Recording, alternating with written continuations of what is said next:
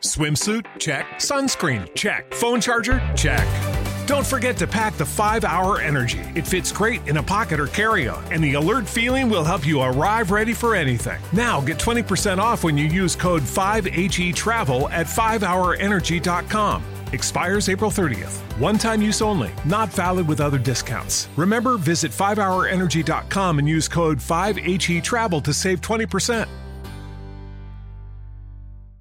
Every team, every topic, everywhere. This is Believe.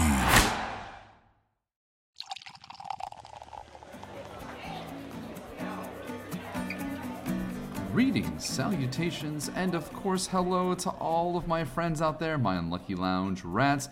It's good to see that you've walked back this way for a brand new episode of Draft and Draft Friday Night Podcast Edition. My name is Corey, your limited lore master, denizen of this, the Unlucky Lounge, and joining me as always, you know him, you love him, and he's always there when you draw him on turn three, just barely off curve. His name is Borak. Sorry, Borak, I tried a little something new with the intro there. I know you're the 2 2 that's always there for you on turn two. That's your branding, but not gonna lie, sometimes I draw you on turn three and it's just awkward because I have nothing else to fill the curve on turn two. What's up with that? oh, whatever, dude. But hey, the holiday season is almost upon us and gifts are coming very soon.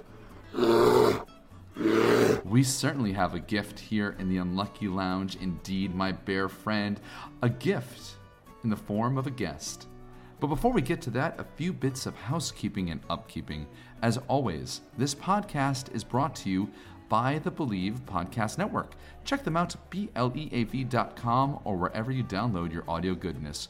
Keep your midday blues away with Believe. And as always, this show, big thank you to all of my listeners. Thanks for joining us on the ride that we call the Unlucky Lounge. And we'd love for you to have that ride extend outwardly from the podcast.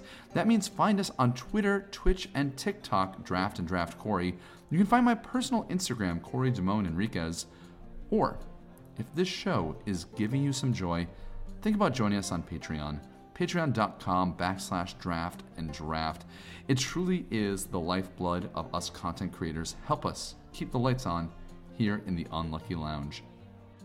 Well, that's enough of the housekeeping and the upkeeping. The sorcerer's broom is put back into the conjurer's closet, and it turns out that CFB Vegas is the gift that keeps on giving. This show was always made as a way to bring people together, and to do so here in audio form, and, well, the togetherness continues to ring true here in the giving season as of another phenomenal magic content creator gave us just a little bit of her time, and I'm so excited to share some of her keen insights with you here today. So, without further ado, let's make our way back to the featured table area and join Lady Lavinia's cat for an FNP draft. So we're not just a bar. We like to think of ourselves as a full-on event space. As you can see right over here, we've got a really nice assortment of, of different board games. If you kind of take a look, maybe something kind of sticks out to you. I, I, I particularly like Monopoly Orzhov Edition. They really extort you. That's one that I've never had the opportunity to play, but I don't know if I want to do anything that involves the Syndicate. I I'm gonna stay away from that one for now. Fair enough. Maybe you might enjoy Betrayal on House Dimir in Azorius Hall. I mean, that I think there's a little bit of resonance in there. Now that's much more up my alley. But is there anything else left? Uh, I mean, this is this is kind of a new one. It's a little decisive. Some people like it, some people don't. Uh, Secret Lairs of Catan. That's the one for me. I love Secret Lairs of Catan. Secret Lairs, I can never get too much of them. Okay, well, you know, let's do pull that. No, Borak, you suggest that every time we're not going to be playing Bear Bingo. Whoa, whoa, whoa. I mean, there's some really fun things that can happen in, in bear, bingo. I mean, I'm I'm sure you could, but I I've seen it happen before, and the the prizes can be can get really weird. Really weird is exactly what I'm doing here in this tavern. Let's give it a go. Uh, okay. Uh, Well, Borak, you know what to do. Go ahead and get things set up. Yeah, you got it, buddy. Enjoy. Well, as Borak is getting Bear Bingo set up in the other room, uh, we have another surprise guest here in the Unlucky Lounge. Two weeks in a row, we have some phenomenal fellow content creators that are joining us here in our fantastic tavern. And I am so pleased to welcome to the show fellow content creator, uh, a Twitch streaming extraordinaire known as Lady Lavinius, also known as Cat. Cat, welcome to the Unlucky Lounge and Draft and Draft. Great to have you. Yeah, it's great to be here. I mean, this is my first time here, and I'm very excited. Crazy coincidence that we kind of ended up running into each other. I've I, I, put your stream on in the background sometimes while I'm working on different things, and the fact that you were just randomly at a meal that we were both having during the uh, CFB Vegas event, it's this weird kind of charismatic type situation, and I was like, I'm going to eat with Lady Lavinius. Yeah, it was a lot of fun. You know, it's funny enough, I almost didn't go to that exact dinner. So it just happened to be that it worked out and now here I am. You know, I'll take it. And I, I can say that both of us went to task because we share quite a fandom of uh, a really great TV show called Taskmaster. Before we jump into some magic stuff, I actually never got to ask you, where did you first discover this show? Um, I think it was a friend of mine recommended me, and I said I'll just watch a one episode, and I, I think I watched seven straight. I really loved it, and you know that type of puzzle solving, Magic the Gathering D and D, like it's it's about the same type of thing. I I clicked immediately. It overlaps most assuredly. I actually first learned about it on another limited podcast. Maybe you've heard of limited resources before. Yes, they actually mentioned it. yeah, right.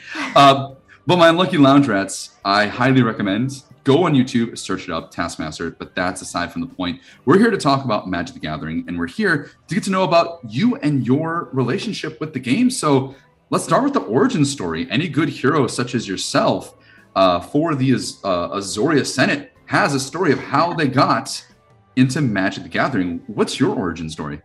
So I actually have a pretty good origin story. I uh, was working at a video game slash uh, board game store, um, very small one, and it was my job to set up some of the new it's called Magic the Gathering packs that had just come out, and uh, one of them was for the new set New Phyrexia, and Ooh. I was like, okay, and as part of the thing, I had to open a pack and put out the the wrapper, you know, for everyone to see and my boss said you can have this. And so i opened it up and it had a Karn liberated in it as my Ooh. very first pack that i ever whoa. Opened. that's a fire open. I there there was a lot of punchlines that could have come from that. Maybe one of the praetors maybe Batterskull but karn wow. Okay well mm-hmm. that's pretty nice. I still have him every even now and uh it's one of my favorite planeswalkers Karn is quite a fun character, especially just being so unique. And from New Phyrexia, quite a powerful set too to start off with Phyrexian mana. Yeah. When you were beginning, what format would you say really kind of piqued your interest? Because this was still kind of, I would say, the young days of Commander, where most people are coming into the game with that. Maybe back then you had a different format that you played. Oh, for sure. Um, so I mean, I didn't know what I was doing. I I put together a Rakdos Black Red Vampire deck. Um, it was a hodgepodge of cards that I didn't really know what was going on. I even threw Karn in there just because I had them. And uh, I, you know, I started play, but I didn't get into Commander until much later. I, I started going to little bit of pre-releases um, and growing my collection very slowly and just holding that little Rakdos deck. Um, it hmm. took me a while to, to build up before I started to uh, to deviate into more uh, constructed formats. And today, I know that you do a lot on your stream. One thing I always love watching, of course, with the podcast being what it is, is drafting unlimited. Is there a format that really just kind of holds your heart the most today? Oh, I I am very pulled in multiple directions. I I love limited. That's something that I do play pretty often on my stream um, and focus on. But uh, I am a commander player. I do love the RNG of 100 cards that are completely different.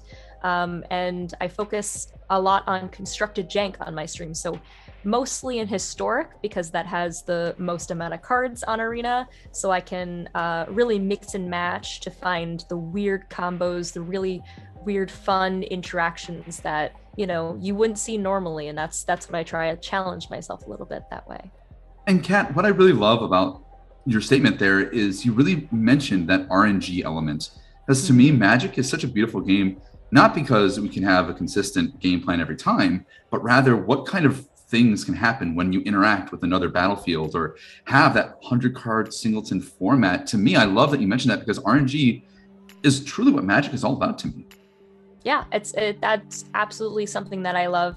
I mean, coin flips, dice rolling, anything that's just finding things off the top randomly. That's that's really I just like the uh, the thrill of not knowing what the outcome will be.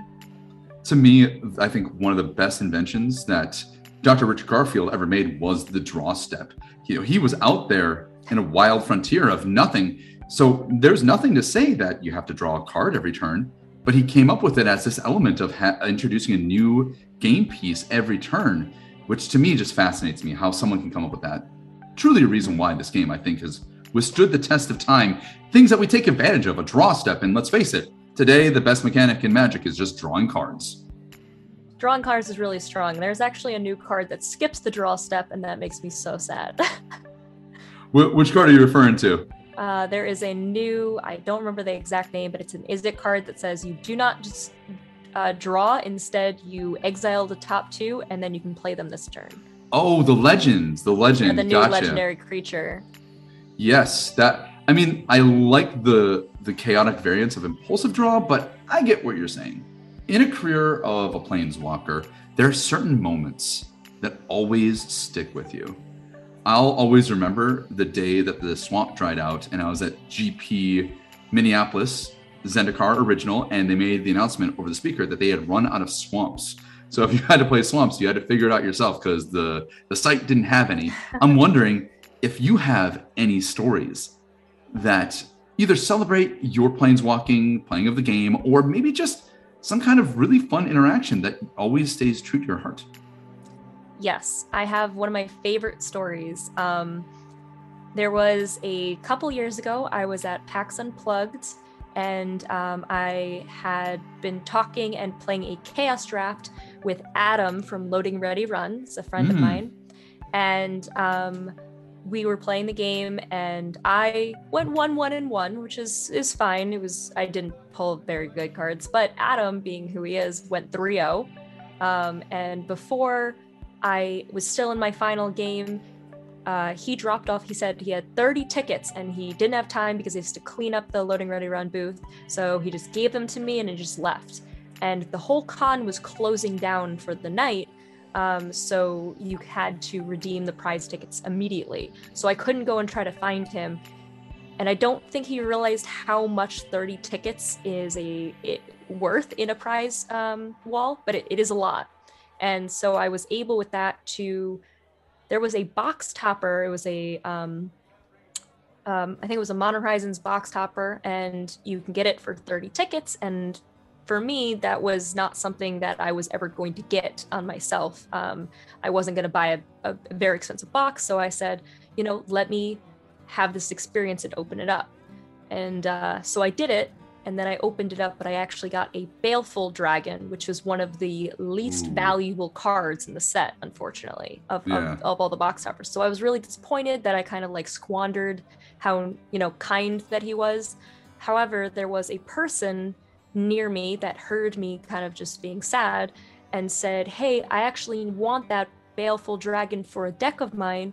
I have this box of unstable that I have that I just got and I don't want to take it on the plane with me. Will you trade me? And I said, you know, I that box is worth more than this card and they said, "That's okay.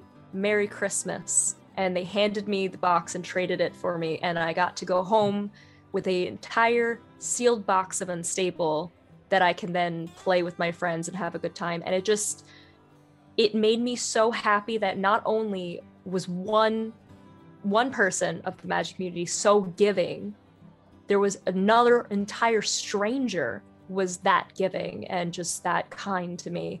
Um, and it really just, it, like I, I went home, I was like almost crying on just happiness and like how um, awesome that this community is.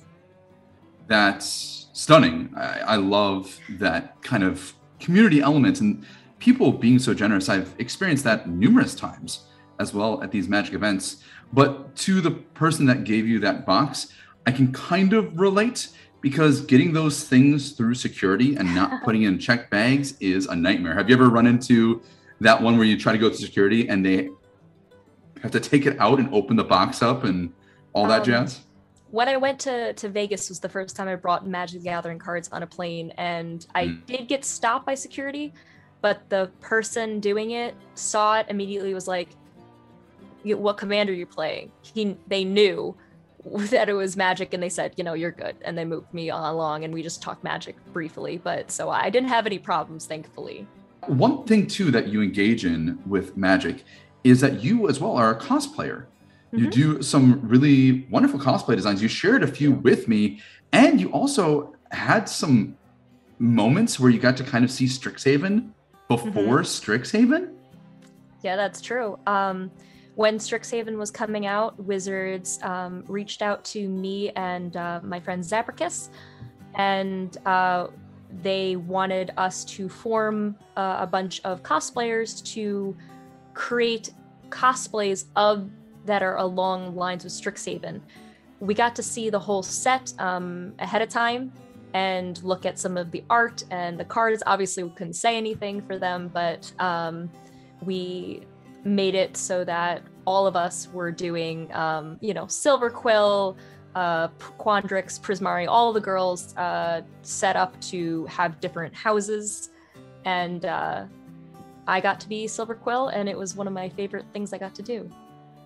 That's awesome. And also, if you ever get a chance to look at her socials, My Unlucky Lounge Rats, check out that Silver Quill. It's really sharp.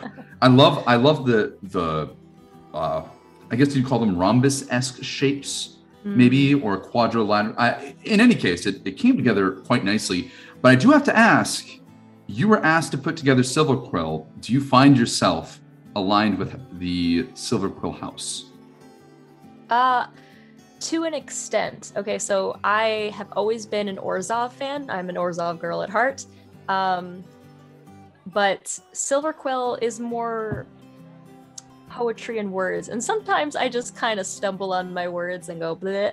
So uh, it's probably the closest, but I think I'm more a Prismari person on where I'm very acting and very uh, have no fear on uh, being a little bit more entertaining. then you and I would have gone to the same college. I'm definitely all about that Prismari life. Mm-hmm. It was nice too that those are probably the top two draft archetypes of that format. But mm-hmm neither here nor there. Uh, last question I want to ask you before we kind of dip into our draft here, because it's Friday night and we got to get some magic in here before Bear Bingo. If you could have any external property come into Magic, we're in a world of Magic universes and beyond. Is there some kind of property that you would love to see make its way onto a Magic card? I I'm a little biased in this, but I know my exact answer. Um, I am a big Star Trek fan. So I'm thinking Magic has a lot of miss on space. There's not, you know, I'm excited for the new unset that has a lot of space, uh, it, Unfinity. So uh, I might get my wish sooner than I thought, but we'll see. Oh, if that was their crossover, I would be there. We have to do something with Star Trek someday because you and I are right there. I'm going to put you on the spot. Best Star Trek series of all time. Go.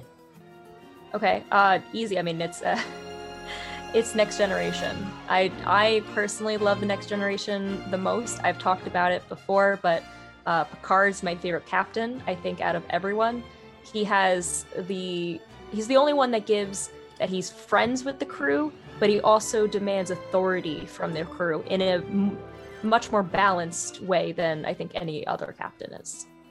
Solid answer. I, am not gonna lie, I'm gonna be a little hipster. Uh, Deep Space Nine has my heart, but I gotta say, I would rewatch Lower Decks till I'm done. with life. Whoa. Star Trek Lower Decks has been a real joy for me. Uh, but you know what's not going to be Lower Decks is going to be the deck that we draft tonight here in Friday Night Podcast. I know, elegant segue. Am I right? We're going to fire up a, a premiere draft here in Crimson Vow, but we have a tradition here in the Unlucky Lounge. And I'd love for you to join us in this one, Kat. So, mm-hmm. all of my friends listening, grab a drink, grab a snack, maybe even crack a pack. It's time for us to celebrate all the great that you are. Friends, this is the Untapped Step. Cheers, Kat. Thanks for joining us on the show this week. Cheers. Let's dip into some Crimson Vow, shall we? I know you've engaged with the set. So I want to know not in particular how you feel about the set, but how do you feel about the set from day one to today? Has My view opinion on the set has changed dramatically. Dramatically. I when I did my set review, I underestimated blood tokens full heartedly, and right now, after playing countlessly, I will pick them up as much as I possibly can now. Fair points. Now, in the last cast too, our our fellow friend uh, Air Bubbles cosplay, she call shotted the rare that we opened here in Pick One Pack One. So I want, yeah, she she call shotted a Dreadfeast demon. Wow. I want you to call shot something for us here before we press ready here. Oh, that that's such a hard. Okay, um, there's so many options. Uh, you know what? I want an Avabruck. Just give me an Avabruck. Do it. Mythic. Caretaker. Let's go. Do it right off the top. Let's do it. Oh. Well, it's not quite Oh having my a Caretaker. you know what? Second best. I'll take it. This is Toxrill the Corrosive, friends. Wow. It's got a whole paragraph of text, but basically it kills all your opponent's creature, makes a bunch of slugs, and sacrifices the slugs to draw a card. Seven, seven for seven.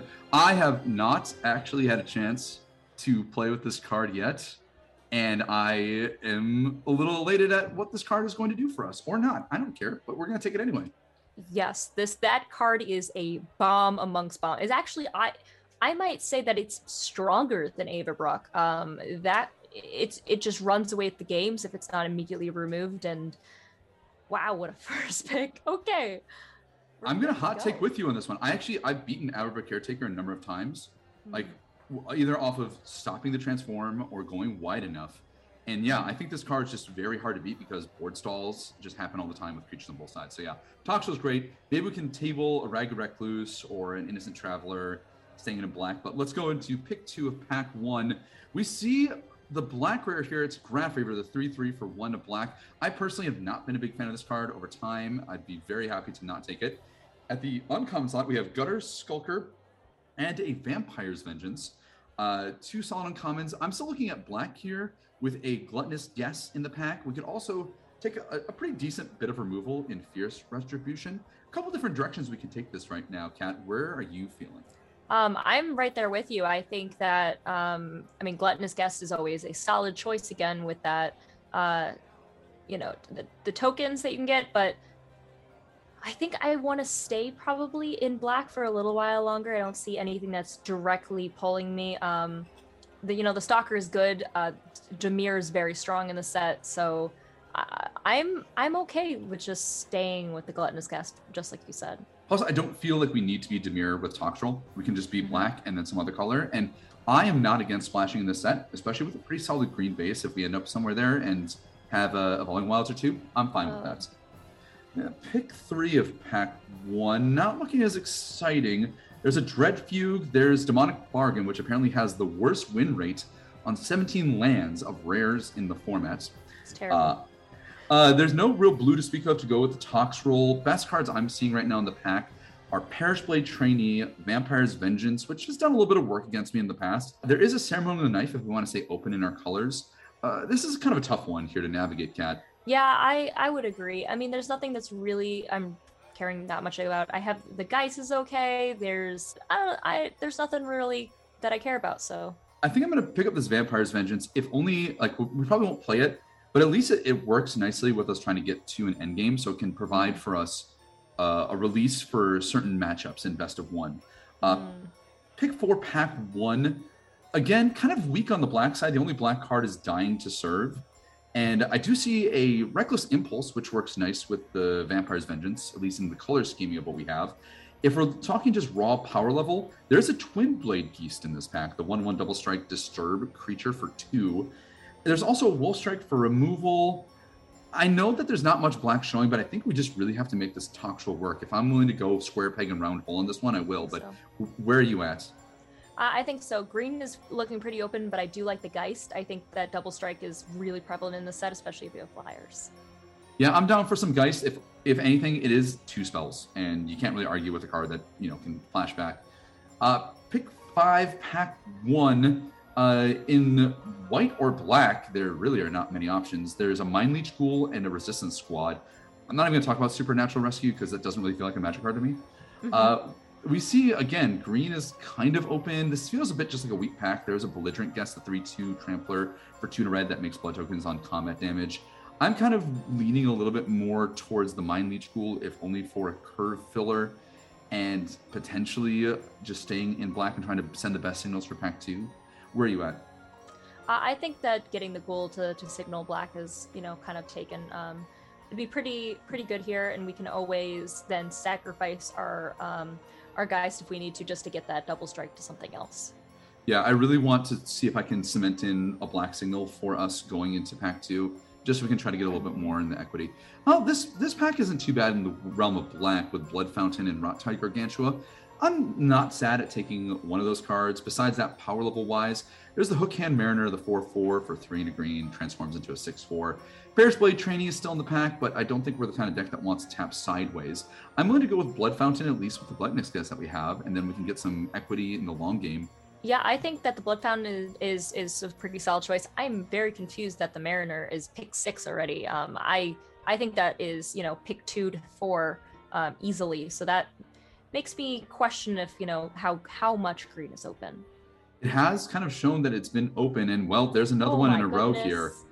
I mean, we can just scoop it up now, but the signals are being sent. We could also take a It uh, lacerate yeah. flesh Mhm. if, if need be. I, it, it's it's rough. I'll, I'll agree.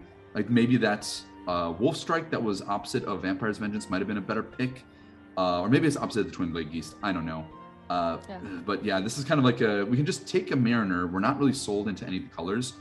Mhm. Maybe the person to our left just isn't going to be in green. That's what I think is that they're not, and there's, I mean, that also is the um, apprentice is still there, and that's a, a solid, solid card as well. So Yeah. really interesting. Excellent points. Well, pick eight is really showing us that blue, white, and well, I guess a little bit of a multicolor Markov waltzer is available here. Uh, this really feels a bit weak for a pack. I think we're just gonna take up, say, a Estwald Shield Basher just for colors to try to pair up some things and make some playables. As we go to pick nine, we did table the Innocent Traveler. Ooh, That's not bad. yeah, I, I have. It's been really, really good for me. So um, definitely a to high know. pick for me. Yep. Nice. In pick 10, we're kind of getting to garbage time, but there's Grizzly Ritual, Lightning Wolf. Uh, well, I'm willing to take the, the Ritual if only for weak removal. Like, there's not much else going on in this pack. Mhm. Uh, but yeah, we're going to go to garbage time here as we pick up, ooh, nice little Dread Fugue. I'll take it if need be, but I don't think we're a ceremonial knife kind of deck. No. Going to pack two, what are you looking for? What would you like to kind of see out of the pack to bring it all together? Um, I am going to be looking for some solid removal at this point. Um, I think that it's been kind of focused on early on from um, whoever's at our table and uh, just been taken really quickly. So I, I want to wa- make sure that, you know, in pack two, that I'm not just lost in the uh, removal game. Yeah, I think that's fair. I'd also like to see a signal that we can make black work, but I think we're going to have to make it work regardless, honestly. We Oh. see a pretty decent black rare here in uh, pick one of pack two in Voldaren Bloodcaster, 2 1 flyer. When you hit another creature dies, make a blood token, and then you have five blood tokens, transforms into a thing that can make blood tokens into bats. Yeah, nice curve filler for what we have and making blood tokens. Besides that, there's really not much to speak of in this pack. No good removal. Maybe if we end up in this white package, a tabled courier bat with some life gain might work out, but I'm pretty happy to snap up this bloodcaster. Yeah, I, I mean, I Yeah. just I just think the card's very good. I, I agree. I mean, I told you before that I love the blood tokens, and uh, that card is one of the nicer ones um, to make the blood tokens work. Agree. Let's go to our pick two of pack two. The rarest still in the pack being Howling Moon. I honestly like I every time I see this on the opposite opposite side of the battlefield, I think to myself, I can easily play around this card, and I'm not too concerned. Uh, there's also in consideration here Wolf Strike as a bit of removal. We have a Bloodcrazed Socialite, which I do love. Pointed Discussion as a card draw spell. Uh, for white, not too much to speak of. There's also Lambholt Raconteur, the 2 4 that transforms into a 4 4, deals some damage off non creatures. I'm leaning a little bit more towards either Socialite or Wolf Strike. Uh, how are you feeling, Kat? Um, I am leaning probably towards the Socialite because now that we picked up uh, the Bloodseeker, I want to be able to use some of those blood tokens. If they're not transforming into bats, we want them to be used for other things. Yeah, and a, a 5 5 Menace beater on turn 4 is Totally just, fine. Yeah, it's real good. I, I enjoy it. Uh, pick three. Oh, okay. So, yeah, this is, uh, I we have the rare. It, the zero four Defender for one black is Concealing Curtains. Then you can transform it for two to black, and you get kind of a Vendilion Clique effect. You look at the opponent's hand, discard a card from it, and then they draw a card. Really nice little pickup there. Uh, there is also a Rekindling Flame, but our red signals haven't been that good in general. I think we just take this pretty solid defensive rare and help us work towards Tox a little bit. I think so too, and uh, I mean the curtains has done so much work for me um, Hmm. before when I when I transform it. I mean, you take the best thing in opponent's hand. They do get to get a card, but I mean, a three four with menace is also nothing to scoff at. This make you kind of feel like a magician, and you're like, ta-da! There goes your best card. Ta-da! Ta-da! Too bad. Pick four. For black cards, there is a single black card in Gift of Fangs. It's removal. It's fine. It's okay removal. I'm not too over the moon by it. There's a Flame Blessed Bolt. This is a tricky one. This is a tricky one. Um, I mean, the red looks pretty decent here. I actually kind of like the Gift of Fangs for the removal, um, as well as because we already have a decent amount of vampires, and hopefully, you know, with all of the blood tokens, we're going to be picking up even more. Yeah, and I like that we get uh, we can continue to signal strongly into black. As now we see some other signals into other colors. There's a second Hookhand Mariner we could pick up. There is a Falkenrath Celebrant, the 4-4 menace, uh, great blood producer, making two blood as it enters the battlefield. There's this Gutter Skulker, but I think the blue ship might have passed at this point. I'm kind of leaning between those two big creatures. I kind of want to pick up the Mariner with the way the signals have been going, but I'd also be willing to take the Celebrants too. Um, I think both are uh, pretty good. I, I don't really have a. Both are about even for me on um, interest, I guess. Yeah, well, I'm going to pick up the Celebrants, if only because I think maybe Blood or we can play a Vampire's Vengeance as a bad removal spell if we need to. Good choice. Yeah. Uh, well, pick six, we see an uncommon Magma Pummeler. Complicated card. How- How do you feel? I feel like it's just kind of like a bad pitch for Neville sometimes. I think that the double red might be a little bit much, um, unless we like are guaranteed. Like that's that's putting us in as their second color. I love the farmer as well as the last lacerate flesh is there, um, Yes. and I think we need the removal, so uh, it's one or the other. Let's go with the last Lacerate Flesh just as a way to interact with the board. I think that's a little bit safer of a pick, at least how I feel. Uh, pick seven. Uh, we see a handful of white cards, none of which really seem to work well with what we want to do as a deck. Uh, there's a Lightning Wolf. There is another Grisly Ritual. I want to play no Grisly Rituals, but I'm willing to play Lightning Wolf. Yeah, I think lightning wolf is fine for a four drop spot. I really appreciate what that card does in the green red wolf deck. It gives you an activated ability to actually give you some leverage to transform. I've I've been more happy with that card as time's gone on. Going into pick eight, another lacerate flesh, another lightning wolf, or an undying malice, which I I've had s- have some work. As long as your opponent doesn't get one of those removal uh, exile spells out there, it's pretty nice. I don't want to play two last lacerate flesh though. I, I feel pretty bad about that. Okay. Um, I mean, the Undying Malice is fine. I also see the uh, cell, uh, the haste celebrants for our three drop. That's kind of our three drop is a little weak right now, so that's something to consider. Uh, now we get our table pack. We see a F- Kessig Flamebreather. I think it's just a curve filler. It's not great, but uh, we can take a ceremonial knife if we wanted to. Just produce a little more blood. I think that's fine. Um, I don't think we have enough uh, instant sorceries that I would be like flame. But we did table pointed discussion, which is a nice little pickup. I mean, there's also a Fearful Villager, but I just want the card draw. I think the way our deck is winning is just getting into top roll here. So we're gonna wrap up this pack here. Oh, well, okay. There's still a Frenzied Devils in this pack alongside a Kessig Flamebreather. I, I guess we'll just take a Devils. I don't know. I, I feel like Yeah. a little I bit more rare of an effect. Yeah, they're pretty Yeah. comparable. Markov Retribution if we have enough vampires table out of this. That's a good pickup. Mhm. Yeah, not bad. So I guess that kind of signals to me I really want to get some vampires here in pack three. What what else is your heart telling you that you that we want to pick up? Um, I mean, I want to uh, get as much, you know, in elements for the blood tokens as I possibly can. And again, we're a little rem- weak on the uh, the mid early removal, so um, I'm going to be looking for some interesting cards that will fill those spots. Well, how, can I interest you in a Ballista Watcher? A little 4 3 for 4 action that transforms to a 5 5 and ends up as a pinger? Not too not too bad. There's also think- an Undead Butler. Yeah, I think uh, both are okay. I think I would rather have the uh, um, the pinger just because uh, I think we're solidly in red now. I think that's that's pretty okay. Um, and even though it's double red, we're you know we're not splashing, so it, it's it's okay at this point. And can we just attest to another uncommon in the pack? Poor Skulking Killer. What a what a miss of a card. I've every time it gets me, I feel bad, and I'm never able to get anybody off of it. Yeah, it's it's just. Well, I think our black signals are starting to come around a little bit here in Mhm. pick two of pack three. There's a Falkenrath Forebearer, the 3 1 for two and a black flying, can't block when it deals combat damage to a player, make a blood token, you pay a black, sack two blood tokens, and then you return it from the graveyard to the battlefield. You wanted a way for us to take advantage of our blood tokens, and it's another vampire pickup for that late Markov retribution that we got in pack two. And also on our three job spot, so uh, really good pickup for for us. We're gonna pick up that Falkenrath Forebearer, go to pick three of pack three.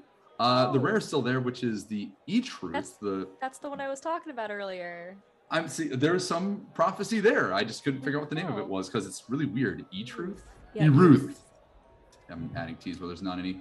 So, uh, right now, there's two, there's three cards really in possibility: a Bloodcrazed Socialite number two, Diregraf Scavenger, or another Mind Leech Ghoul. I kind of want to lean towards the vampires since we've got a few synergies, but we do need more in our two drop slot.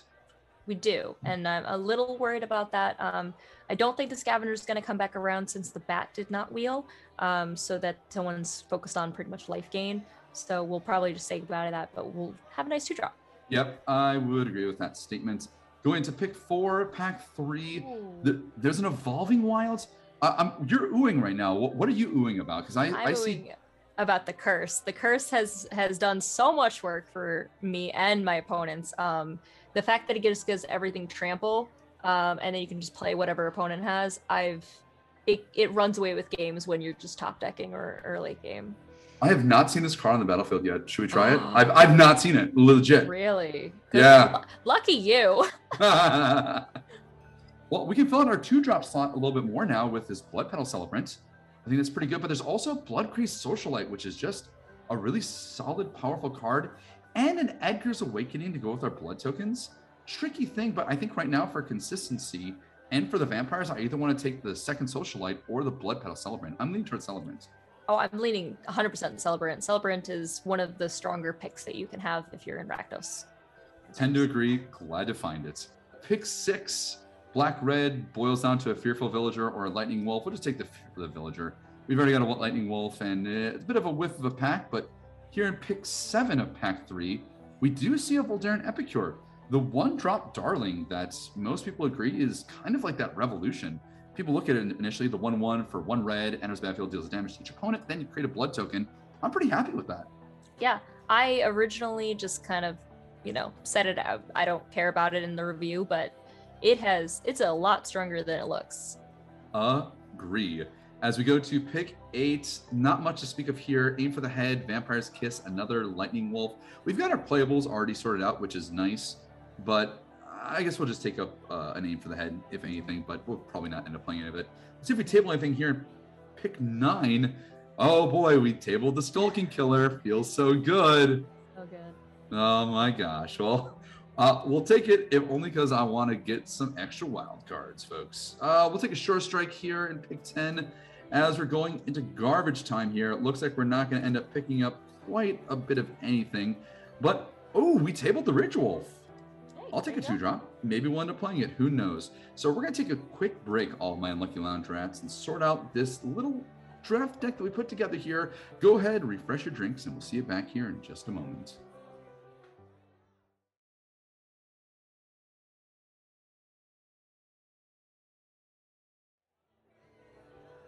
Welcome back, all of my unlucky lounge rats. I hope you've refreshed, refueled. Good to see that you've returned as we break down this black red deck that started off with perhaps the best mythic in the format in Toxrill. It's quite arguable. And then we kind of found our way into perhaps the best color pairing in the format cat. That is black red. Would, would you agree with that at this moment? I would. I think black red and probably black white are two of the strongest color combinations in the format.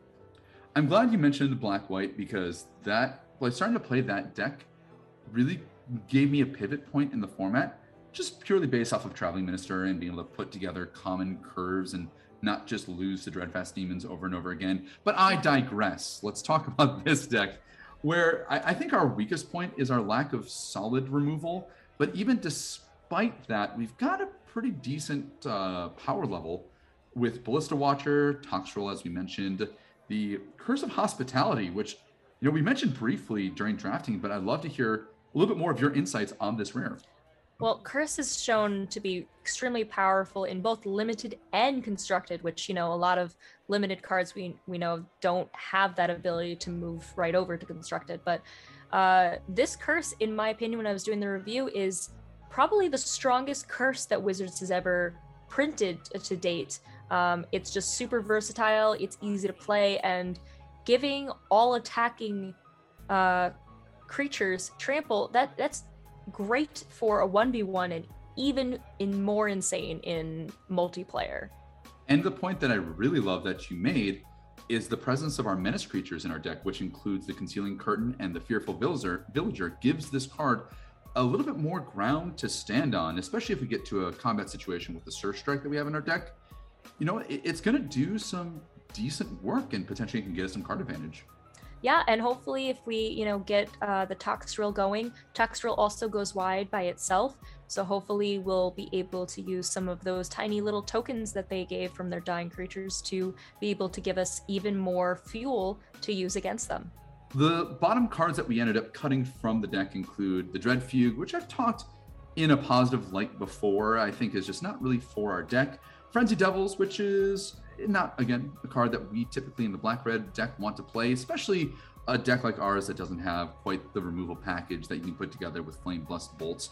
Uh, Lightning Wolf, while I like it, does not need to be played. Better in the green red deck, and I think we can collectively have a sigh of relief that we don't have to play Skulking Killer. Thank sure. goodness. I'm good. Thank goodness. I, I, when I have to play it, granted, it's close because we are playing that Markov Retribution. I want more vampires, but I almost feel like a middle school kid that was dreaming about doing a book report with his underpants off in that book report when I have to play that card in my main deck. So I'm, I'm glad that I can avoid that little nightmare scenario. Yeah, I'm same same thought process. Oh, you you have those dreams too still? Yeah. Oh, it- perfect. yeah, yeah, yeah. there's a reason why I've moved.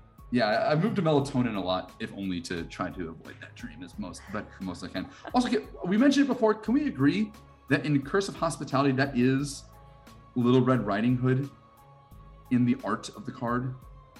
Oh, I I really hope not. That's terrifying. Um. Uh, oh no. It kinda makes I- sense in the lore. I can't lore. unsee it now. I can't unsee it. I'm so Mm. sorry. I'm so Yeah. sorry. Well, with all that in mind, we've got our deck together, and let's see how we can make it work as we drop into our best of one queue here with our guest Cat. this hand might be a little rough though. Yes, this is a hand that will not get us there. Two mountains and a bunch of cards that we cannot cast. So it's a pretty easy mulligan. And well, we end up with three swamps and a handful of medium cards, including Hungry Ridge Wolf, Markov Retribution. There's a Bloodcrazed Socialite and a Blood Fountain. I think we do have to keep this though for what it's Oh, no. worth. I think it'll be okay because we'll have the blood fountain that'll give us the blood token. So if we need to, you know, kind of get into more things to find a uh, mountain, we can.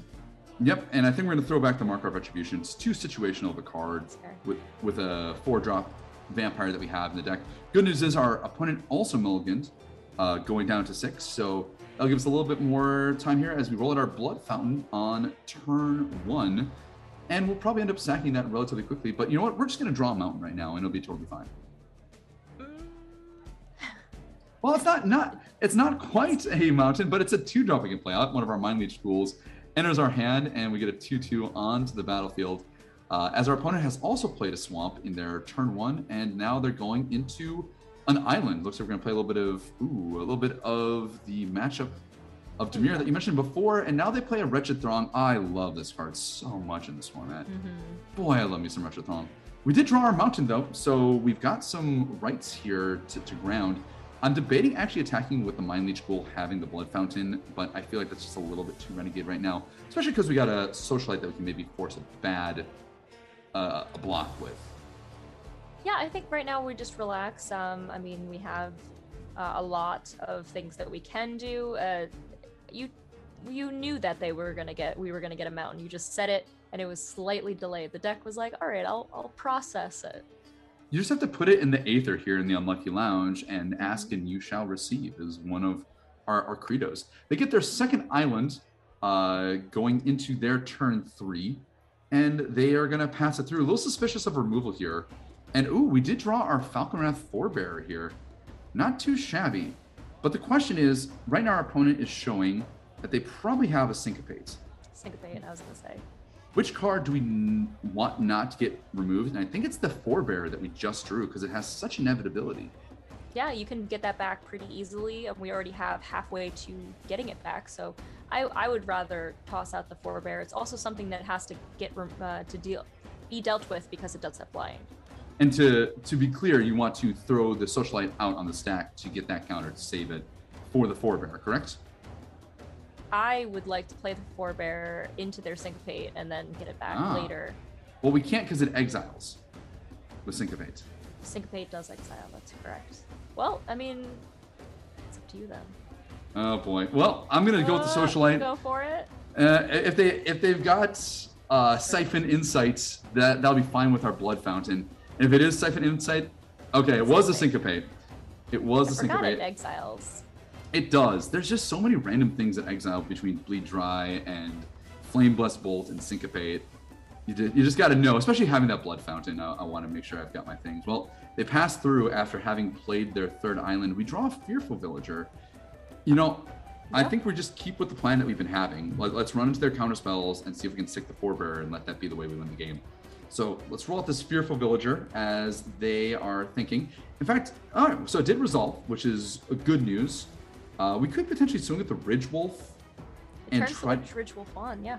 Yeah, so I'm willing to swing with both right now because we're starting to run out of things to do with our mana anyway. And they're going to chill to the grave, the Ridge Wolf. That's not too bad considering we get that out of their hand.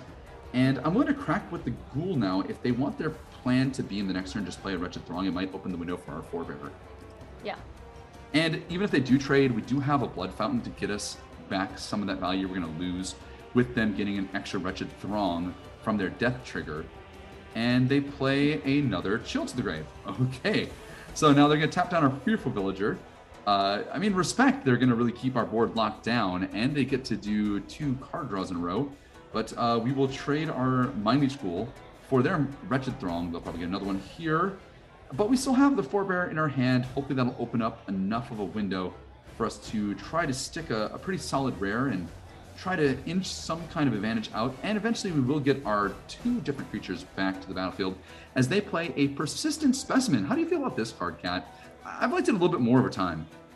Uh, I, I mean, I love the specimen. If you're specifically in Dimir, that's I think the only place that I really want to see it because of the amount of exploit that uh, is in the set and exactly what they're doing. That's true. They just played a stitched assistant, be able to sack that persistent specimen, draw a card. But they did open the window for us to be able to resolve the forebear without it being exiled, which is great news for us as they play their fifth land and island, and we go to our turn and we draw another mountain, which we'll easily keep in our hand for some of our blood token equity that hopefully we can garner here. Pass it through, go to their turn as they are now on five mana. You know, our board state could be worse considering a mulligan of six, but they have gained a lot of card advantage in this game, and I'm just hoping that this forebearer can make it there alongside the blood fountains to get us back a little bit more of that card equity. And maybe if we can get a few blood tokens, we can let this extra land in our hand ride for a bit. Uh, I, I would tend to agree. Um, as a note, though, Dimir is uh, a lot, you know, play things on your opponent's turn. So um, because we have, you know, the day to night cycle going, it makes them forced to have to at least play one thing and not and not just hold all their mana up like they usually did. especially because we've got that fearful villager on the battlefield, and they played a Selhoff Entomber, the one three that I can loot.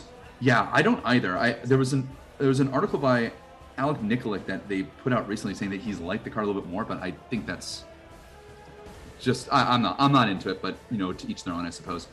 Uh, we're going to our attack step as they play a third chill Wow. to the grave. All right. Neat. Well, they do open up the window for us to be able to resolve the innocent traveler that we have, and I'm going to attack through now. I think with both, might as well. Yeah. Let's YOLO because we want this blood fountain to get online. Plus, we do have an Innocent Traveler that we have to play a follow up through. They do a double block with the Stitch Assistant and Selhoff Entomber. I don't mind that It's fine. gets us through for three and get some of their board off. And we're gonna play our Innocent Traveler and pass the turn. I, I you know, I, I was kind of down on the card in our draft, but right now it's looking pretty good considering we've already got three power of flying once this Falkenrath Forebearer untaps. And they are forced to sack the Entomber, but if any deck can keep up with pace of Innocent Traveler, the 1 3 that beginning of your upkeep, any opponent may sacrifice a creature.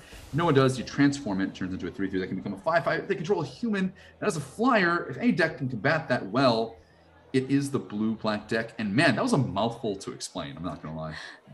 I would uh, tend to disagree for a little bit because the blue black deck has a certain amount of creatures they want to exploit, right? They want to keep having things to sacrifice so that they can have a more and that's when they sacrifice the strong, that's one less card that they're going to be able to use as an exploit creature. They are right now with the trigger on the stack, bringing their persistent specimen back to use as sack fodder, I'm assuming here. In all honesty, if that's what they're using with their mana, I'm not too sad, especially because we got that blood fountain that can bring back two of our creatures. So, you know, worst comes to worst, we we've drawn now two lands in a row here. We'll play the mountain because it gets a little bit closer to Toxrill. We still have a swamp, and we can loot away the uh, swamp with the blood token that we have. So yeah, we're just gonna I think pass through the turn here and see if they want to continue to try to put up something, but we're stabilizing the board for what it's worth. Life totals being 20 to 17. Yeah, I think it's I'm pretty well considering like how crazy that the Stidamiric deck can can develop so quickly. And again, if they're using their mana just to constantly, you know, uh, bring something back so that the traveler doesn't uh, flip, I'm totally fine with that. The other thing I'm considering too, considering how this game has been developing, they have a single swamp. And I have a feeling that might be choking them on a few things, including like a bleed dry, plus the persistent specimen. It would not surprise me if that's what's going on here, as they play their second stitched assistant. And the exploit trigger on the stack, I reckon they'll probably sack the throng or sack nothing. That's surprising. And fascinating. Okay. Well, let's go ahead and get some of our equity with the Blood Fountain, getting our two creatures back, being Mind Leech Ghoul and Fearful Villager. We'll sack the Blood Token as well to get this swamp out of our hands in the graveyard and hopefully drawing a little bit more gas. I'm guessing they don't have a way to interact with the flying that we have here, considering how the plays have shaped out. But if they continue to bring back that specimen to keep off the Innocent Traveler, that's fine, as we draw a Blood Petal Celebrant with the sacrifice of the Blood Token and they move to the upkeep and they continue to do their persistent specimen trick. I, I don't mind. Totally great. Fully Totally tapped agree. out. So nice. So nice. So This nice. also gives us now the right to start generating some blood tokens with Falkenrath Forbear. I like it. And we can also now take this moment to play the villager and get a pump off the Ridge Wolf. I'm willing to trade off pretty much anything they have just to continue to get their board down and put more pressure down on them. I hopefully you're on the same plan because I'm going to do that. Yep, and also because it is nighttime, um, it does come in as a 4 3, which is extra nice. That's right. It is extra nice. As we're going to crack now with our 3 1 Flyer and the 3 2 Trampler. They are going to line up a block with their Wretched Throng, end up taking 5 points of damage here. And as much as I really want to uh, play a second spell, I think this Fearsome Werewolf, the 4 3 Menace, is going to do quite a bit of work. Plus, it gives us a little window to use the Blood Token to discard the swamp that we drew. Yeah, I like that uh, plan, and it's it's a problem for them. I mean, they were willing to double block for that werewolf so that it wouldn't come in and deal with that uh, going to night, and so hopefully they're going to be focusing on it a little bit more. And Kat, this is kind of what I love about this format. That decision tree that we had to make is not small. And Magic the Gathering is a game of decisions. And I think that was absolutely a, a, really cool play and something we have to figure out. You have to know by playing this format enough. That's the kind of limited format that I like. Even though there's big bombs in the format, I get that. I kind of enjoyed what happened there. I I think so too. The blood tokens just add so much extra like decision process. Um, and there's there's a lot of problems for opponent to have to to handle. Um, so they have to prioritize, you know, which is the most annoying to my specific deck. Well, they're going to go with a Grisly Ritual on the Innocent Traveler. Well, they'll make some blood tokens. Clearly, they're looking for something. I feel they're. I this feels like a they need the blood tokens type situation. Mm-hmm. So yeah, we'll we'll say goodbye to the Innocent Traveler as we still have on the board a 4-3 menace and a 3-1 flyer. Granted, the 4-3 will be pretty easily double blocked in this situation, we could potentially just like not attack into it and just try to develop our board more. How, how do you feel about this coming attack? I think I'm okay. Um, I I don't know if I would attack here. Um, oh, never mind. I would. I would use I would use the fangs and I would attack. Well, we drew Gift of Fangs off of the blood token that we sacrificed, and a ceremonial knife to boot. We have to be careful the double spell, but I think I'm willing to let it transform for now to give this turn to develop our board. Oh yes. Uh, yeah, so we'll Gift of Fangs, the Stitch Assistant, removing one of their blockers, and allows us to crack in now for seven. They're at 12, we're at 20. This is a, a decent enough place right now for us to be, and we can play two creatures on our turn and force them again to have to play at least a spell on their turn, or else it's going to transform back. Uh, yeah, Mind Leech Ghoul comes down. How do you feel about nah, sacking potentially? I was thinking about sacking the, the forebear, but I think it's just better to get some creatures on the board right now. Yeah, I think I'm fine with just declining. I mean, it's, it's just a just a little bear, and um, you know, we can play as many cards in our hand. It'll transform, but it also uh, will have a really good um, option to play the knife for the Falkenrath and even hit in for four in the air.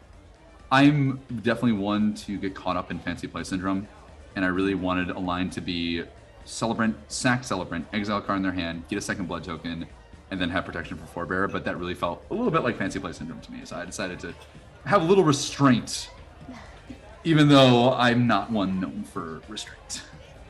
And and I like that there was, as we talked about, there's multiple plays, so we could have on the knife um, equip it to something. But I like getting those two creatures out here, just make sure you know they're at five life, put a little bit of pressure on. They have to be have an answer to these um, because right now they're at a big problem, especially because that um, skeleton comes in tapped. Their board is simply a Selhoff Entomber. They have three hidden cards in hand, and they play a Repository Skaab. Not a bad card to get. They are going to sacrifice the Entomber. I reckon they're going to get a Chill to the Grave back here, which is going to keep them somewhat alive. Yeah, they so they do get the Chill to the Grave back, but with our Ceremonial Knife, we do get to continue to put down pressure you know, as they say, the Umezawa Jitte of the format, ceremonial knife, gonna do some action here as we draw oh. a sure strike. Okay, well that's that's game.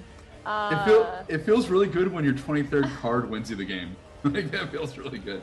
So we'll go to the red zone, attack with everything, and I can't imagine a single blue or black card in this format that will save them in this situation as we are going to put them presumably to one, but we are going to sure strike an unblocked creature, and it shall get us the victory here. They'll block a Mind Leech Ghoul.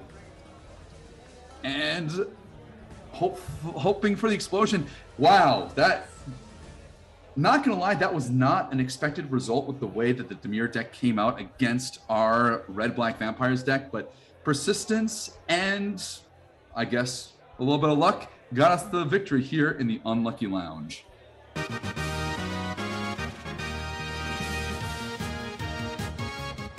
Sounds pretty lucky to me. Sometimes our namesake gets to be flipped just a little bit. Uh, but, you know, I just heard Borak a second ago. He was roaring, saying that apparently Bear Bingo is ready for action. I guess we've got ourselves 75 numbers and a lot of fur to play. But before we get to that, I have to say, Kat, thank you so much for joining us here on the show. Where can my listeners find all of your great stuff online? Sure. Um, so I am a you know Twitch partner. I play Arena daily from 12 to 5 EST on twitch.tv slash Lady Lavinius. You can also find uh, my cosplay work and my commentating work on my Twitter and Instagram, both slash Lady Lavinius. Her links will be in the show notes for ease of all my listeners to find. But let's grab another drink and let's go do some bear bingo. What do you say, Kat? Sounds like a plan.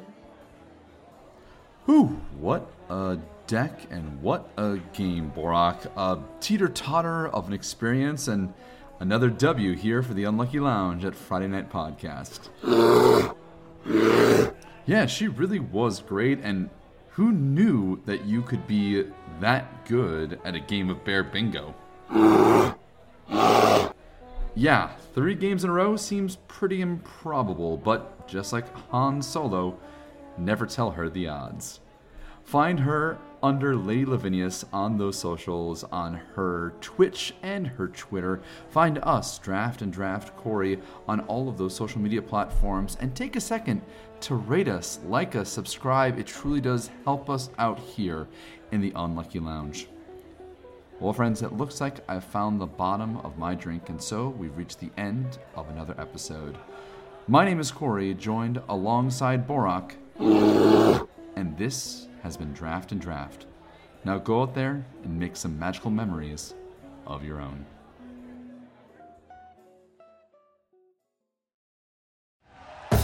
Thank you for listening to Bleav. You can show support to your host by subscribing to the show and giving us a five star rating on your preferred platform. Check us out at Bleav.com and search for B L E A V on YouTube.